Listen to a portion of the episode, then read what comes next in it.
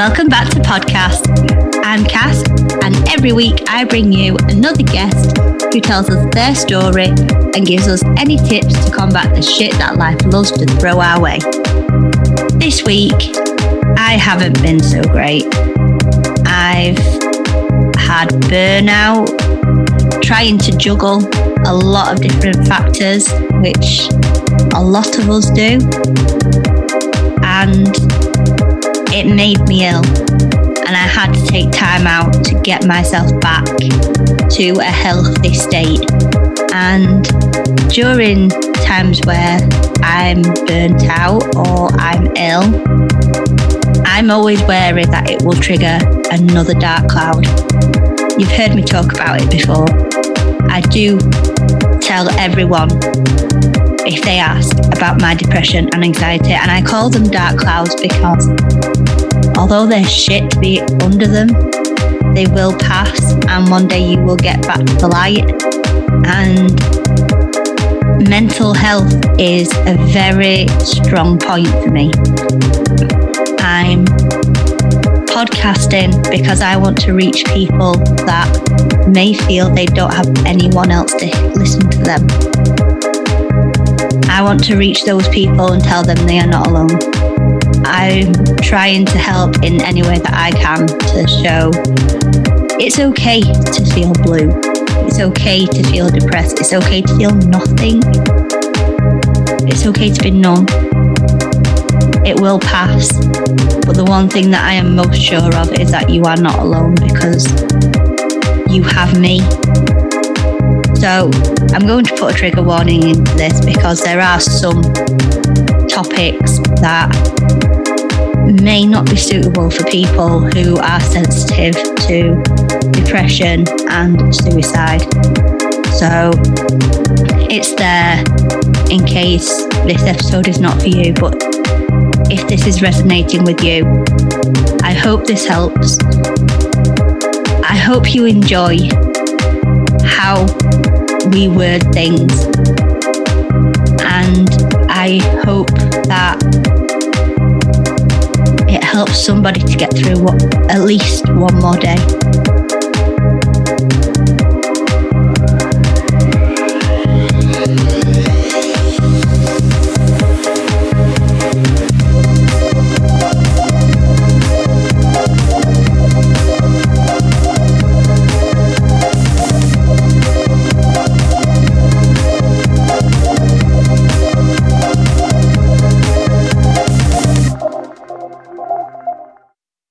My guest this week is a truly amazing man. It's Dan McPherson. Hi, Dan.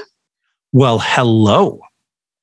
Dan is, get this, a calm and clarity coach, which I personally love because I'm always striving for some calm and clarity. Do you want to explain a little bit more about that, Dan?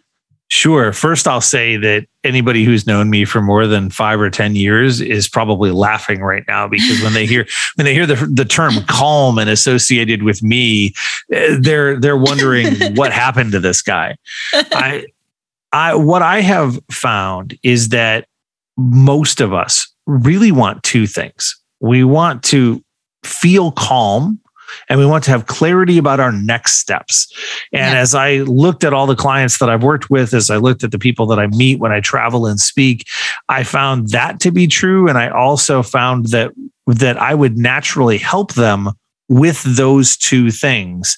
And I would help them get out of their anxiety, out of the storm, out of the whirlwind to this space where they could both feel calm and then become the calm eventually. And then, secondly, that we would talk about a lot of different things, but it would always come down to what is the next thing that I do? What is the thing that I do or the next couple of things that I do that help me get where I want to go? And when you have those two things, you win in a really significant way. And it is the beginning of the only equation that I find that matters for most of us, which is this that the only path to true success is calm, clarity, and focus. And that is a hell yeah from me because I struggle so much to calm my mind, to give me clarity. And the amount of times that I'm not focused on anything, I'm just trying to get a bazillion things done at the same time. And you just end up frazzled. You just, you don't know where to go.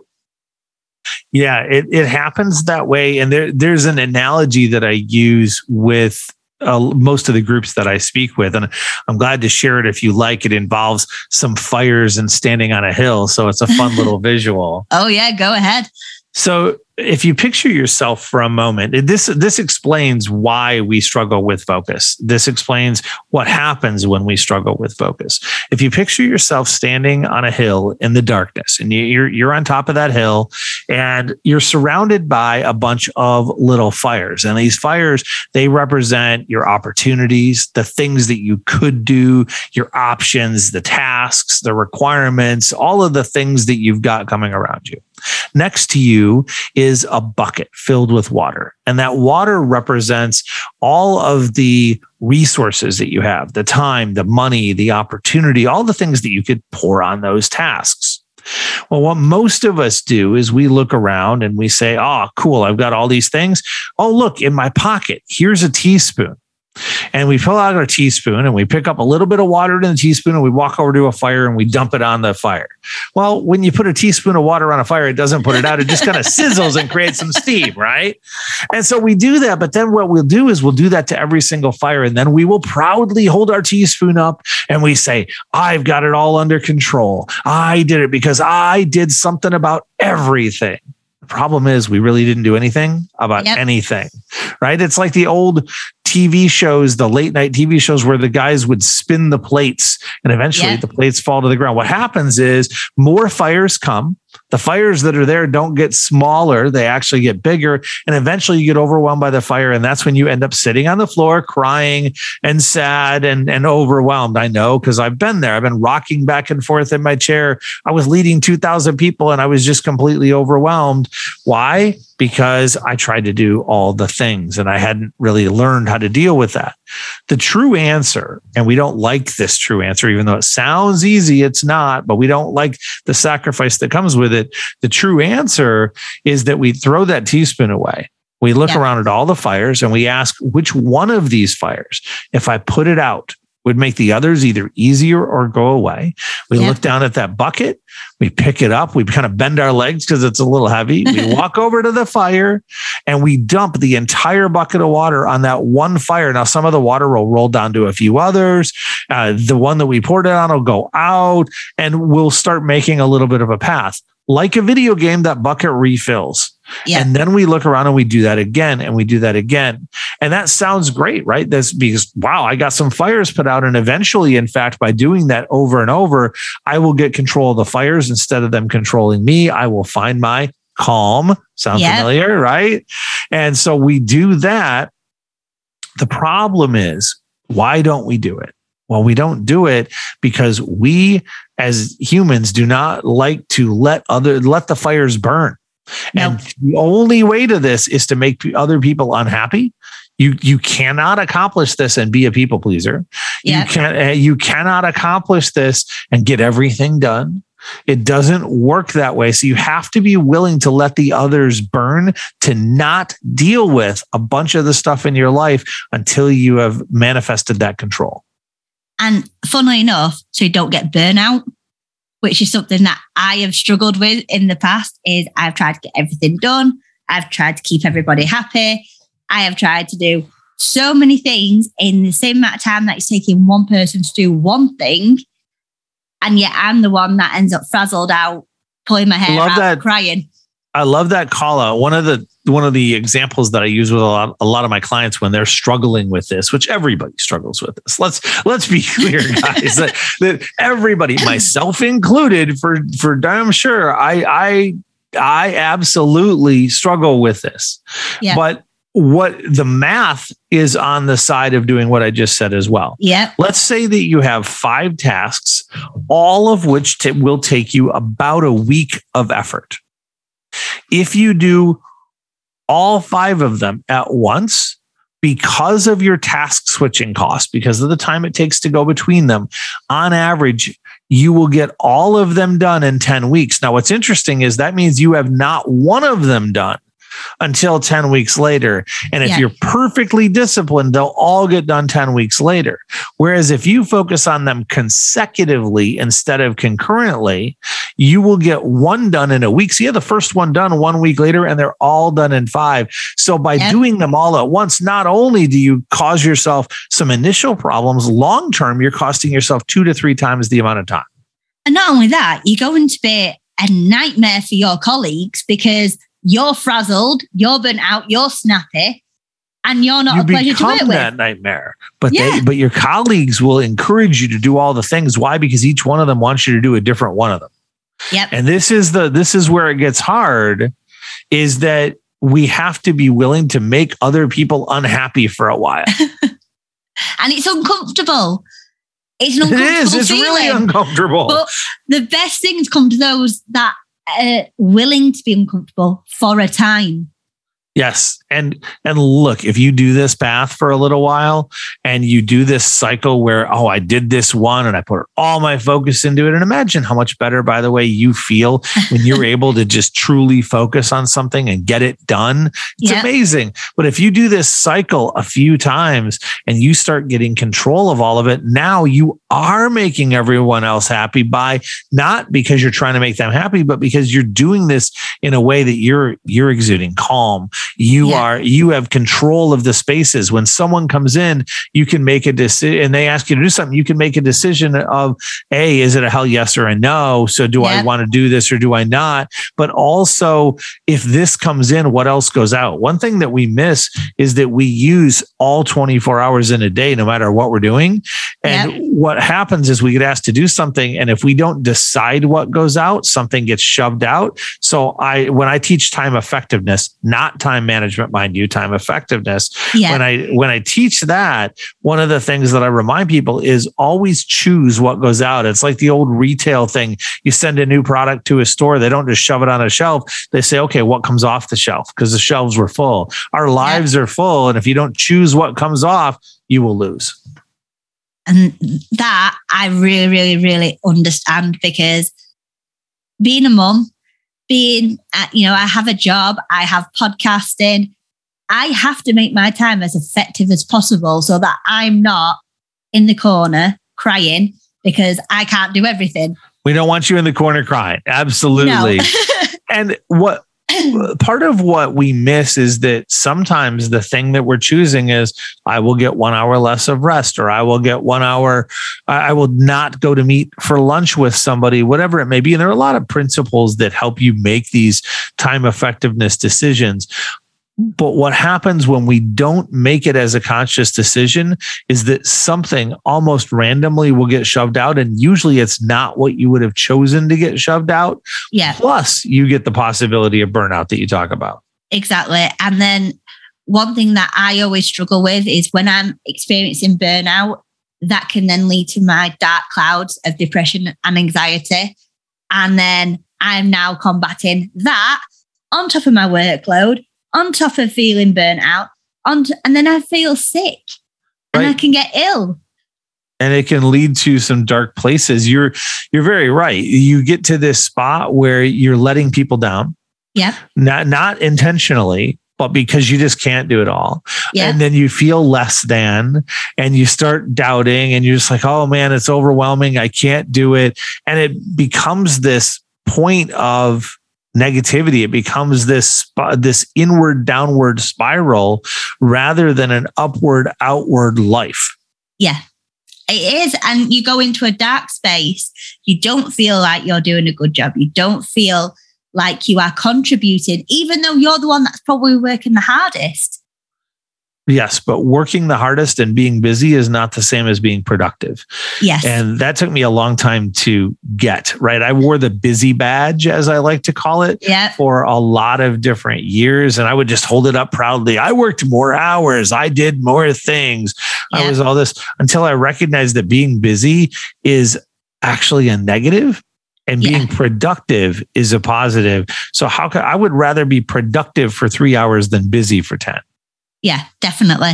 And it's one thing that I'm super conscious of now is trying to plan out my day so that I can factor in relevant time for me so that I can recharge and I can look after myself. Then I also know what needs accomplishing and how's the best way to get it done without it negatively impacting on me. I love what you said there about planning out your day, accounting for you. One of the things that I've had the good fortune to teach for a few of my clients' teams is the importance of self care. And most people don't do real self care because they view it as selfish. They view it as, oh no, I, if I prioritize me, I'm not helping other people. Yeah. But what we miss, and one of one of the core beliefs that I attack at the beginning of that training is that the most selfish thing you can do is to not do your self care. Because if you don't take care of you, you're not going to take care of others as effectively, whether you're tired and therefore lose 20% of your effectiveness uh, in actual efficiency or whether you are burning out or whatever it may be. And so the power of doing the things that take care of you matters. And in fact, when I teach people to build their calendars from scratch and to build it in a specific way, I have them start with a completely blank calendar. And the very first things that they block on there before business, before family, before anything else are the things that are for their mental and emotional health. So their sleep, their exercise, and their meals yeah. are those are the very first things before anything else goes on their calendar that have to be blocked. That's step one. And that's what everybody needs, which is such a simple concept, but yet people don't understand it. I have people that cry when I ask them to do that. No joke. I'm not exaggerating even a little bit. I just had somebody do this, uh, what, two weeks ago. I had another client do it this week, but two weeks ago, I said, All right, wipe it out now. The first thing you're going to put on there is this stuff for you. And it was tears. It was, yeah. it was like, I, I can't do that. Like, I, I, uh, why would I put myself for like it was such a foreign concept, even though it is such, as you say, a very simple concept as well. It is. And one thing that I found out was when I first started hearing about self care, because it's become very, very popular lately. And the first thing I thought was, well, you got to book yourself in for a massage and spa treatments. Right. I ain't got time for that. I haven't got the money for that. But then it can be as simple as taking time out to go and have a cup of tea in a quiet room. Yes. It can be as simple as meditating while you go for your walk or just processing. It can be as simple as getting an extra hour of sleep. It does not have to be complicated. And in fact, the vast majority of self care isn't complicated. It's not what it's been brought up societally to be. And it's also not fluffy nonsense. Yeah. It's not about making yourself look good to feel good. It's about actually making you feel good no matter what. Yes. And look, those other things, they can be fun components of self-care. Yeah. But self-care doesn't have to doesn't have to and, and often doesn't cost any money. Self-care does not have to eat up your time. It often takes very little or a simple repurposing of time you're already using. And one of the little secrets of self-care is that self-care is driven by intention yeah. not just action. So I can, if I go to sleep with the intent to care for myself, and I and I'm in bed for the same number of hours as I was if I just fall, uh, as if I just fell over exhausted, the result of that sleep is very different, even though the time spent expenditure is exactly the same. And one other note on sleep, since I, I was a bit, I wore my busy badge, I was also a sleep warrior, and I I worked 110 hours a week, and then I worked 90 hours a week, and I was like, oh, I get more done than any anyone else. And and I slept three to five, three to four and a half hours a night. I finally got to where it was yeah. four and a half. And I was like, ah, cool. I can be on four and a half hours a night. And you, you lowly humans, you need six or eight. And then when I left my corporate career to start my company six years ago, I decided that I, everybody's been telling me I should sleep more. I'm going to let my body just see what it does. And so for a month, it took my body a month to recover. But at the end of that month, I learned that my body wanted to be in bed for seven and a half hours a night. And I was I was mortified because I'd been in bed for four and a half hours a night for many years. Yep. Here's what's interesting though. I'm an analyst, I'm a strategist, I'm a numbers guy. So I I got some data. I did a little work. And what I found is I was in bed for three hours more a night, 21 more hours a week. But now I was getting the same amount of work done in 40 hours that I had been getting done in 70. Wow. I literally came out nine hours of productivity ahead by being in bed for 21 more hours. That's and incredible. So, isn't that isn't that insane? That's mental and so that's why now I protect my sleep more. That's why when I do the calendar, the first thing to go on my calendar is my is my sleep. I guard that time. I I, I say I guard my sleep. And I do. Yep. And that's not to say that I'm perfect every night. Look, I'm a late night guy. I, I don't yeah. go to bed till one or two, but I also don't get up at five in the morning. Sorry, guys, I'm not part of the 5 a.m. club. Uh, I, but I'll be up at one when you're not, and I'll be working midnight. That's fine. Yeah. But I am in bed on average for about seven, a little over seven hours. I haven't lost that. I sleep. What I've really found over as I fine tuned it over time is that my body wants to be asleep for six and a half hours. And so, as long as I'm getting six and a half hours a night, and my Fitbit will verify that for the last several years, there have only been maybe two weeks that I haven't gotten, that I haven't averaged at least that.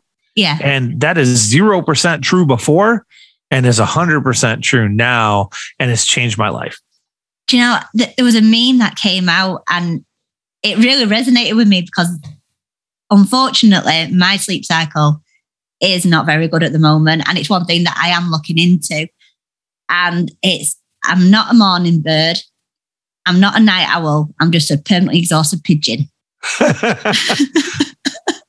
and that's me at the moment and that's something that i need to work on because yeah that's not that's not great. We want to get you to be the vibrant amazing light that you are.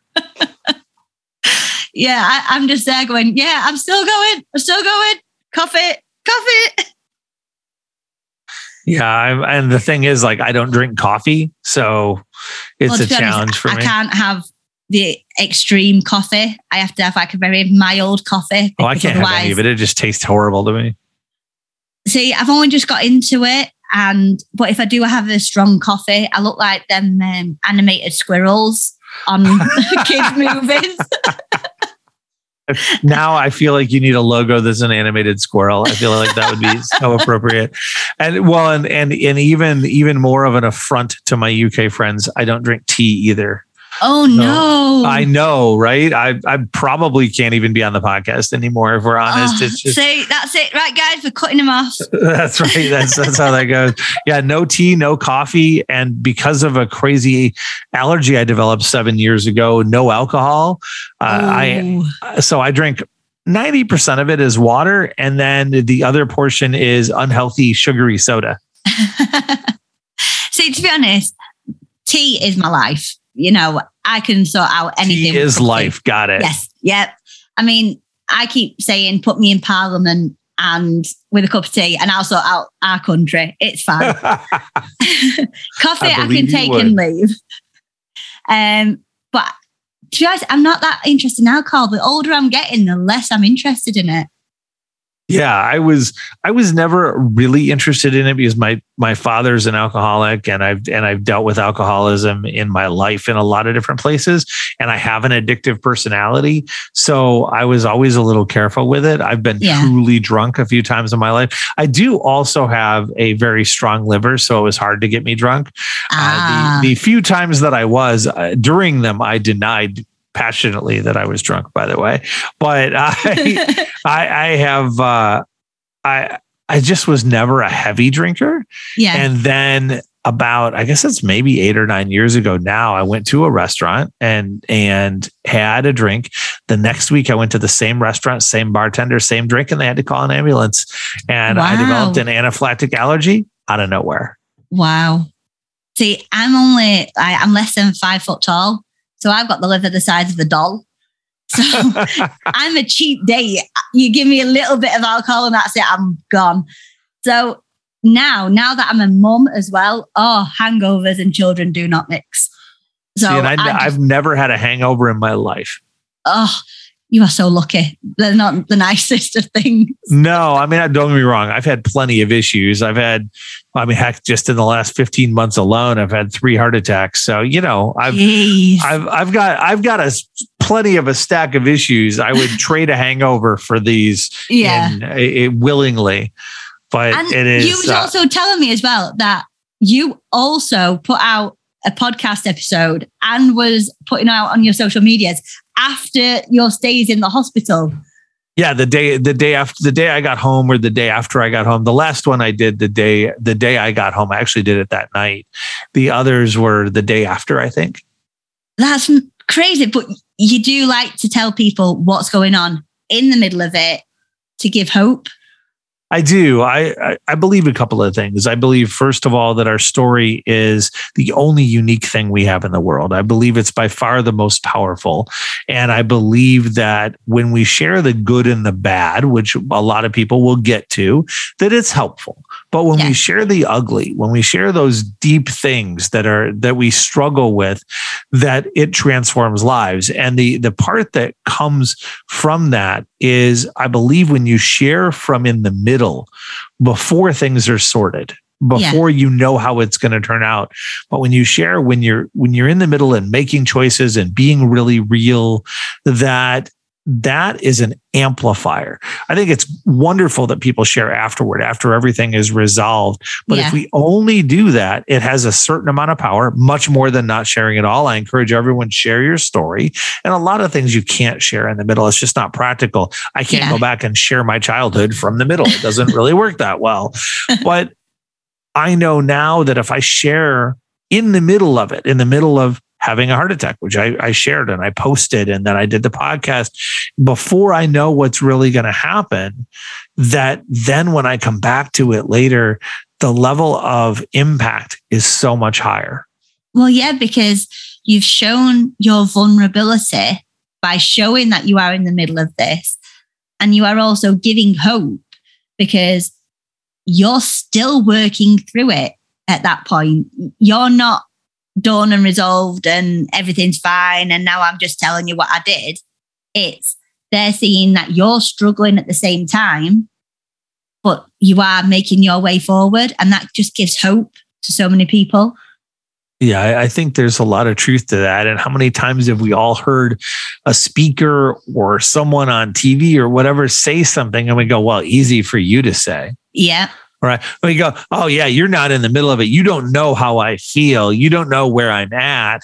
Yeah. And that's why I, I, I share from in the middle, right? I'm I'm literally sending messages and writing posts from my hospital bed. And there are those who will say, Oh, Dan, you're just an attention whore. You're just looking for this. And and Screw you And- guys. Right. And well, and that's pretty much where I got, right? Like I, I I'm pretty comfortable in my own skin now. I spent most of my life being wrapped up in ego and truly caring what other people thought Yeah. and said.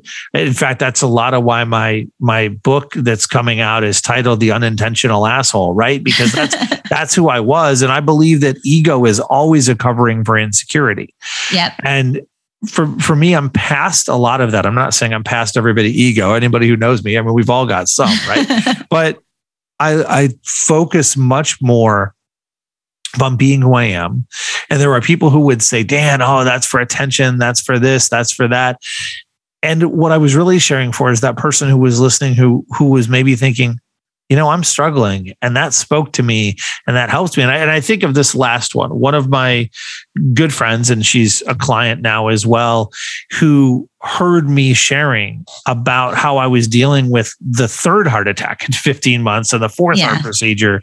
She saw one of the posts and had been having heart challenges for months or years and as a result of that post finally was was encouraged to get past her fear and to go do something about it and i say that that one action that one response is worth a million people telling me that they think it's for some other reason Exactly. And I think that hearing about it from the middle, it, like I said, it gives hope. But if you're hearing it from someone that's past it, you kind of feel like they can be a bit condescending. Like, yeah, I've be. already survived it. And then you feel like, well, there's not as much hope as what there is if I see you struggling, but still making your way forward.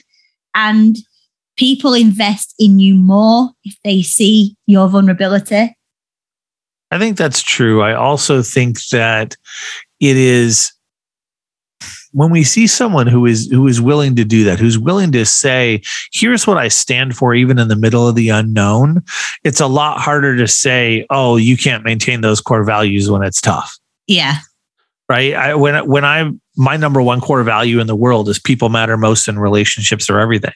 When I'm laying there in the operating room and messaging people that I care about and talking about the relationships and seeing the evidence of those relationships, that matters. Or my number two core value is maybe more relevant to this, which is always do what's right, even when it's inconvenient. Well, yeah. it was really inconvenient for me to say yes to a heart procedure or to say to, to go in for the fourth time yeah. or whatever it may be it was really inconvenient but it was right and that core value allowed me to step through the fear yeah. And there is fear. Like that's the other part, guys, is is I'm not laying there going, "Oh, I'm not afraid. I am just strong and stoic." No. I'm like, "Look, I feel fear. This is real. Yeah. Of course. I just had to sign yet another paper saying I could die." Yeah. That's like it I'm afraid. And I think sometimes just being in the reality of that moment and showing that th- this is this is true. This is raw. But yeah. in the midst of it being raw, if you have core values and understanding if you've done the work you can you can be in that place where you know that there's always light through the darkness and you can step into it. Yeah. And i fully resonate with that because i mean when i was a kid i was a severe asthmatic and it is scary because i would just black out just like that. And next thing i know i'm waking up in hospital and the times where I couldn't breathe. And I've got people around me saying, breathe. And I'm like, well, that's all right for you to say. I'm struggling. You know, right. it's not Just that easy. Breathe. Uh, oh, sure. Why didn't I think of that? Right. oh, is that what I was supposed to do? right. I, I knew I forgot something when I went to school. Yeah, that's well, and I, I think it's also a little bit. We we were talking about this before. It's a you end up in that space where it's like someone telling you run faster or yeah. succeed more. Yeah. Uh, you know, try harder. Uh, oh, okay, great. that doesn't do you. That doesn't do anything for you. You whatever it is that someone wants you to do, they've got to have a replacement for what you're doing. It's the only way yeah. to get there. And telling you breathe probably wasn't going to work so well. Do you know what actually worked for me? What's for, that? What, was to get become calm. wow. What do you know? What do you know? so my my family struggles with asthma. Yep. And I have worked through that even in the midst of martial arts classes and other yeah. places.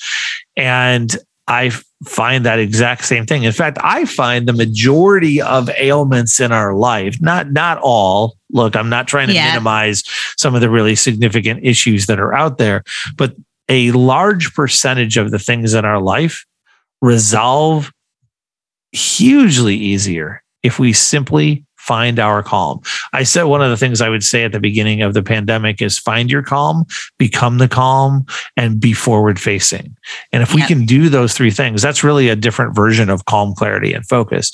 But if, if we can do those things, we win right because yeah. if we if we get out of the spin of emotion and into a space of objectivity it's amazing how much changes and it's true for, I know we were speaking before about depression and anxiety, which is something that my listeners know I go through. I call them my dark clouds because they are shit when I'm under them, but at some point they will pass.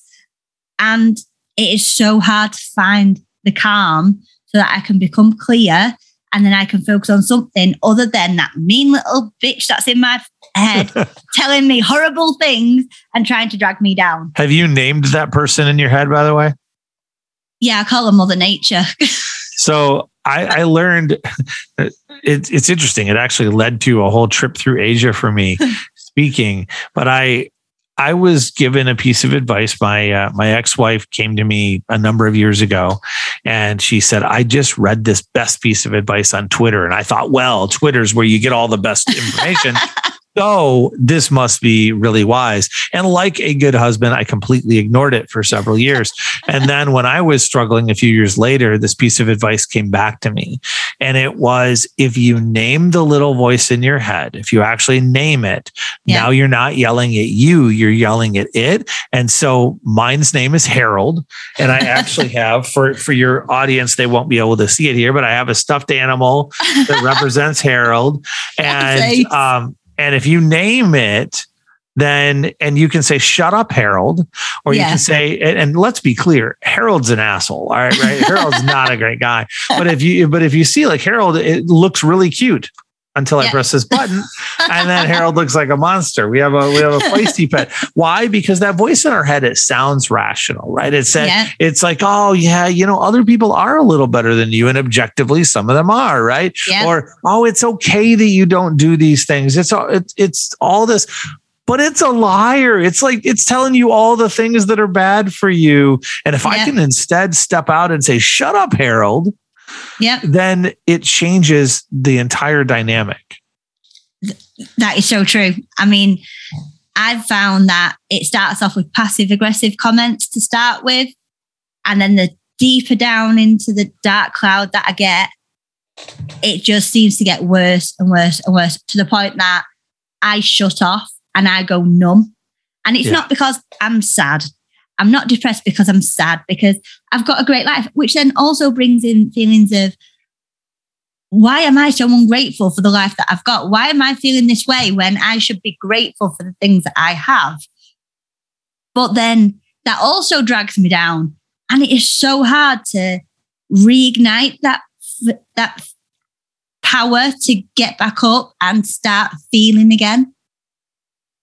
It it can be, and I look, I'm someone who has struggled with anxiety and depression all my life. I've survived two suicide attempts, thank goodness, and I have lost almost 150 people that I know to suicide. So I'm no stranger to this struggle. A lot of people have come on my podcast and shared their their stories about this struggle, and interestingly, every single one of them is infinitely happier that they lived. So yeah. that's there, there's there's a, an important note, and I know you share this note as well that there is yeah. always light through the darkness. That's important. In the middle of it, I find that a, a couple of things are are true. One is what what you said. There's gray. There's apathy. There. It's not just sadness and darkness. It's it's it's like oppressiveness more than yeah. anything else. And the other is that establishing tent poles specific habits helps us get out of it. You know, it, yeah. it's one thing. It's kind of like people say, "Be more grateful." Well, that's great, but what what does that mean? Yeah. And what that means in in my Be observation, right? Be more happy, right? Uh, like just feel better right that's great you it'll all be fine well yeah in a sense it will but there's there's more to it than that and i encourage people that when you're thinking of anything that you want more of you look and you say well how does that change? How does that how does that physically and maybe metaphysically as well but how does that physically change in my world? And for me things like gratitude change by changing practical habits. Every morning i write down three non-repetitive things that i'm grateful for. And i in several years now i've never repeated and yeah. I, I write them down. It's not just it's not enough just to say them or think them. I, have got to write or type them. They have to be non-repetitive, and I do it every single day. And I do it in the morning. And yeah. what happens is, for the first two weeks, nothing happens. Here's the secret that people don't like. For the first two weeks or so, absolutely nothing changes, and you're like, yeah. "Why am I doing this? This is ridiculous." Two and a half weeks in, almost on the button, your brain chemistry changes yeah. And what you'll find is 12 hours later, you're feeling grateful. And it's really hard to be grateful and be truly depressed at the same time. Yeah. Not, not impossible, but it's very difficult. It is very easy to wish you were more grateful and to be depressed at the same time. But but when we establish tent poles like this, that helps us. The other thing that is important is movement, right? Mo- yeah. Motion trumps emotion. So the, if we stay in motion physically, so we exercise things like that, we're less likely to be trapped. We're less likely yeah. to be stuck. And if we are focused upon growth, so just like I do a gratitude exercise in the morning, I do a growth exercise at night and I write down Exactly. Again, write down, same place. This only takes two minutes in the morning and two minutes at night. So for those yeah. of you thinking, oh, this feels heavy, it's not. it's literally four minutes a day, maybe five if you're if you're spending extra time. Yeah. But I, at night, I write down how did I get better? What did I learn? Or how did I move forward in in my world or my business today? And I write it down. And if I can't think of something, I will read for 15 minutes. I keep a book right there just in case. And then I write that down. But it's interesting because, again, two weeks, no impact. Two and a half weeks, your brain chemistry changes, and you wake up in the morning thinking about going forward, thinking about what am I going to yeah. learn. So now, if I'm consistently waking up thinking about how I go forward, and even at the end of the day, I'm grateful, it is in and then I'm moving at some point, some form yeah. of exercise, physical exercise. I've dealt with mental, emotional, and physical, and it's much harder to stay depressed. In fact, one of the signs that I'm drifting into depression for me is that I lose one or more of those three habits. And so I have a little checklist to be like, did you lose one of those habits? Because if I did, I know I'm at risk. Yeah, I'm exactly the same. If I'm going into the, the cloud and I'm starting to go numb, I will want to stay in bed, pull the cover over my head, and just block out the world. But a bed's and, all comfy. well, yeah, it's a safe, safe place. It's a comfort and, zone too, right? Yeah. And I want to stay where I feel safe, where I am comfortable, where I don't have to deal with other people and their problems and their feelings right. because I can't even handle my own. So I want to stay somewhere that I'm I'm in a bubble well, and we exercise goes through the roof. I, am no, I, right, I, gone, bye bye, right? Yeah, deflate. I look like a cartoon. I just deflating on myself. We th- there's a a version of it that I think of. My my ex wife and my child are on the autism spectrum. And one of the things we find is that there are triggers that cause them to regress, to go back, to go back several years of development or to go back to an earlier stage. And I, I would posit over the last few years that it seems that depression kind of does the same thing that it that it did its regression but it's regression not necessarily of maturity like uh, like yeah. it often is on the spectrum but regression of of like ability and of connection yeah. and so we we pull back from we have we have this expansive social zone we have a pretty wide comfort zone normally and yeah. then as the more depressed we get the more that we the more that we regress into where that space is smaller and smaller and smaller until really it's just our bed and a bag of doritos. And it is and it's a it's a sad hard thing you know and i'll i'll joke about it because i think that's important as well but it yeah. it's very real. Look this is this is a struggle that i face every day. In the in the last month i have had some i've been going through a lot in my life but yeah. i but i have struggled mightily with depression in the last month. The difference for me now is that I'm I am I will never be at risk of suicide again. So yeah. I don't have to worry about that. There's no danger, but I have been at the level of struggle that I was at when I had my two suicide attempts. That's how bad it was yeah 60 days ago. And I get that feeling. Now, the, the the other difference that I know now is that I'm never without hope. Yeah. Even in the midst of that, I know the cycle. I know, uh, I, I know even the tiniest part of objectivity in me knows there is always light. It does come through. It does cycle. There is a space. But please know that it, it's important and it's real. And if if you struggle with this type of stuff, you're not alone. You no. are valid and valuable. It will, it, yes, it will pass, but there are things that you can do to find a little bit of help. And man, you are absolutely loved. I fully agree with that. That's why I call it the dark cloud because it's not a never ending thing. It's going to pass you know, all you got to do is look at the weather in the UK, guys. It's raining pretty much all the time here, but it does pass sometimes. And that's what I need to say to remind myself that there is light coming.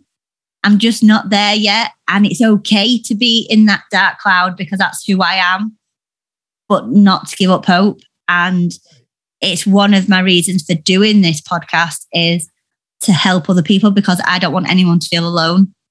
I want people to know that there are people like me and Dan who are out there Um, I also found on your Facebook page that you are forming a foundation to help suicide in the world. I am. It's called Light from Darkness. We're very early stages because of all the things that have popped up in my life. I've been very early stages for about two years now. Because as I started to do that, I also developed heart issues and a bunch yeah. of other things. Uh, we are all the proceeds from my upcoming book are going to help form that foundation. And there's an initiative that I will be launching soon, which is the Invest in Yourself initiative, which is a, just a, a, path for me to be able to help people in a specific way. Yeah. And part of our giving back will be that 10% of our revenue that comes in from that program will also go to help fight suicide and to, to help prevent in a positive and powerful way. Yeah. And I, I do want to say to anybody if you do feel like you are struggling with anything. It doesn't have to be about depression. It can be about anything. Please get in touch with either me or Dan. We are happy to help out. And once the foundation is up and running, I am quite happy to promote that across all my socials, Dan, because it is a very powerful thing that needs to be out there in the world. I appreciate that. It is certainly a passion cause for me. And I'm I'm very much wrapping it into not just this passion cause that's on the side, but as as you hear, as part and parcel of the business that I do in the world. I, I think it's something that we see as a huge struggle. I believe there's no larger pandemic in the world than the struggle with depression and anxiety, and that it's so important that we do something about it. It is, and I think we need to be more open with our children as well. Because I know as a kid, I struggled with it. But because I did have severe asthma as a child, I always felt like I was a burden to my family. And then when the depression started, as I got into becoming a teen, you know, the hormone changes and then things happen. And all of a sudden, you're not talking to your parents and you can't tell them how you're feeling. And I got into a very, very bad way and I did self harm. And I will never forget the day that, that my dad saw me and how devastated my entire family was because they had no idea what I was going through. But yet I felt guilty because I've now put that on them. They're now having to deal with something that they shouldn't have to deal with because of me, which then fed into the depression. And now, as a mum, it is the one thing that terrifies me the most is that my son could one day feel these things that I felt and not know how to talk about it. Yeah, it, it's very hard. And i remember as a kid i mean my my first suicide attempt was when i was 16 and i didn't tell anybody about it for 20 years. Even the person that saved my life did so unknowingly. Wow. And I held that in and, and didn't know what to do with it and struggled with it. And it caused major problems in my marriage and many other things because I, I just didn't have that space.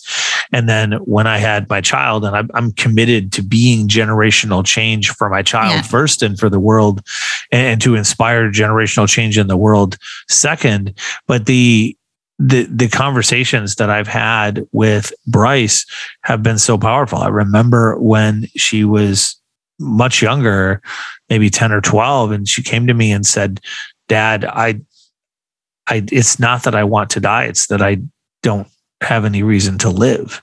And it's heartbreaking. Oh my gosh. I, I was broken in yeah. that in that moment at the same point i was so grateful that i had the relationship with her that she could say that to me and that we could talk yeah. about it and she said multiple times since then that those conversations literally saved her life. And man if i if i do nothing else in this world i'll take that. Like like yeah. i could if if if that's the end of me and and my next heart attack is tomorrow i will take that as a win. And letting her know how valuable she is in this world and that it's that it's okay if she's struggling and that there are paths out and that there are people who love her and that I'm that I'm here and I will support her man I will I'll take that over anything else I could possibly do and it's one thing that I'm so passionate about because I'm an ex childcare practitioner. I've always worked around children and then I became a mum myself. And we do put everything into our children and we need to be conscious of the things that we are putting into them because we're building their future without even realizing it. And we was talking about it before. My son came home heartbroken because a, a child called him weird. And he's looking to me for reassurance. And I said, Well, you are. And he was devastated. I could see it in his eyes. He was devastated that his own mum had called him weird until I showed him that I'm weird and I'm okay with being weird because that makes me me. And I love the fact that he's weird because that makes him him. And all of a sudden, that word didn't have any consequence to him. He was happy to be titled weird. And if that, if I can put these little things into him where he's happy with how he is, he doesn't have to change for anybody and he can, you know, talk to me about anything, then I feel like I've succeeded as a parent. Yeah, I, I agree. If we give our children the foundations that they need, and yep. I, I teach a lot about the foundations of success. Usually I'm talking about leadership, sales, communication, time effectiveness, strategic thinking.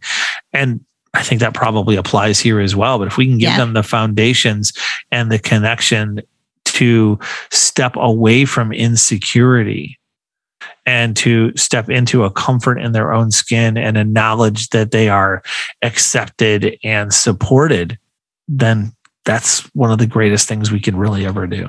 Yeah. And to teach them to accept others for being people.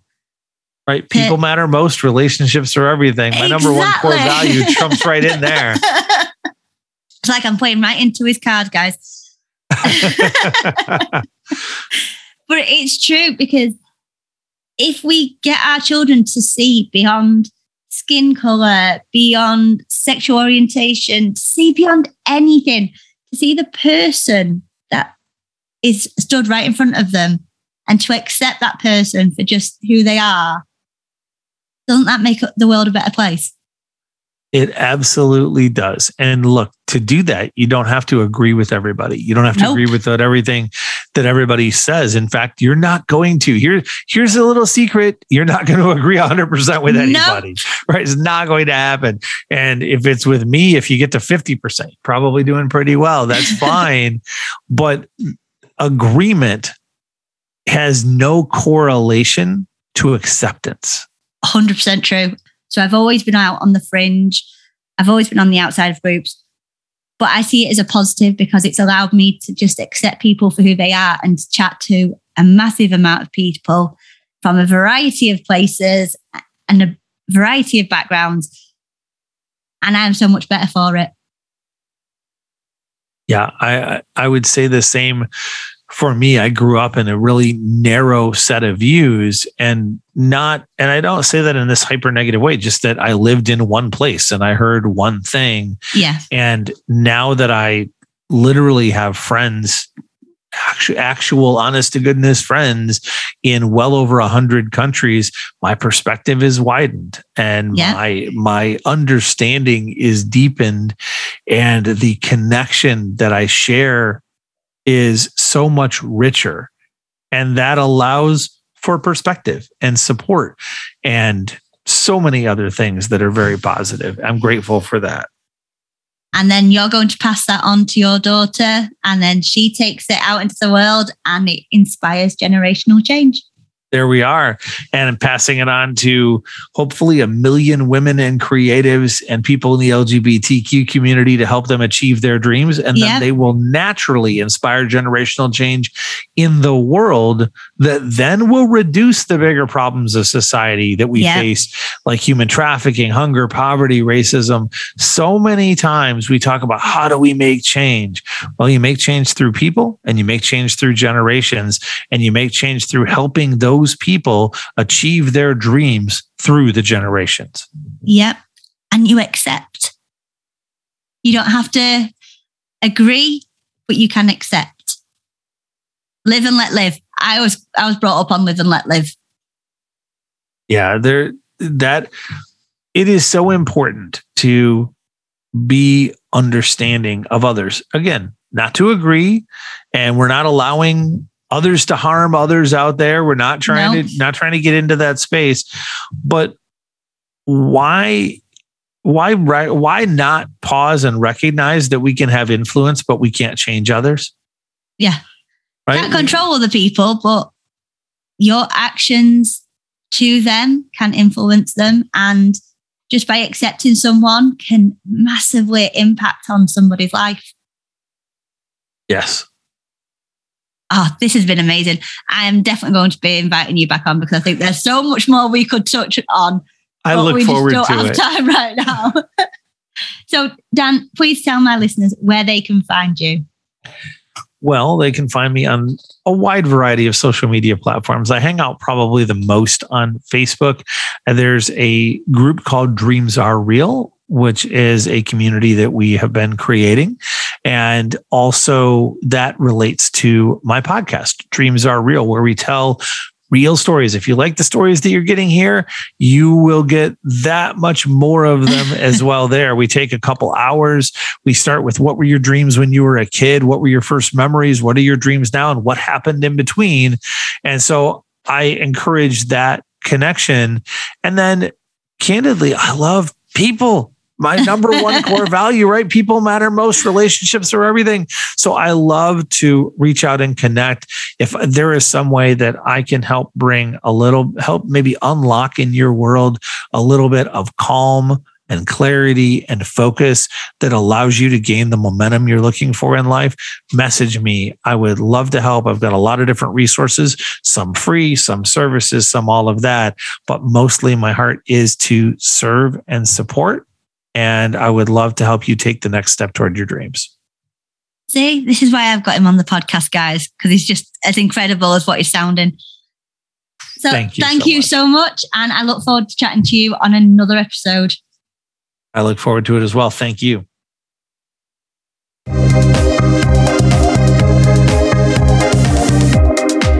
I hope you found my conversation with Dan as amazing as I did. He really highlighted things to me that I never knew before.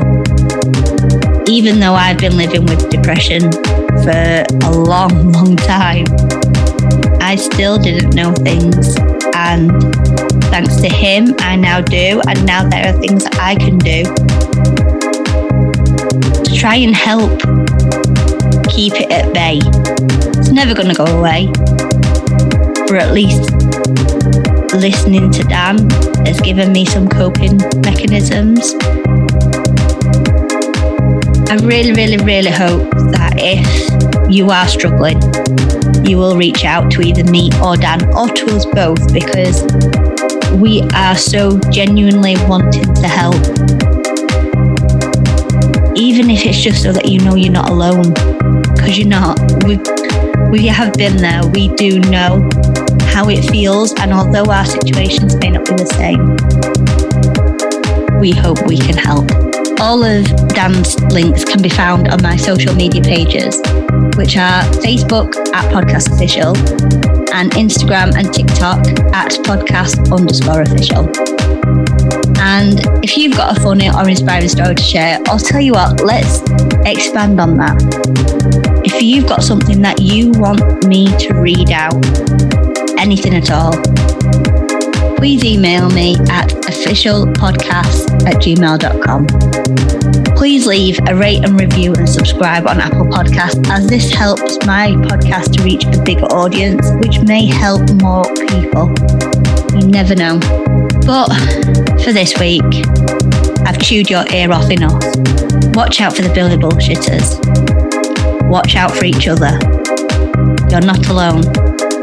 But until the next episode, reach out to each other, to me, to Dan. Don't give up.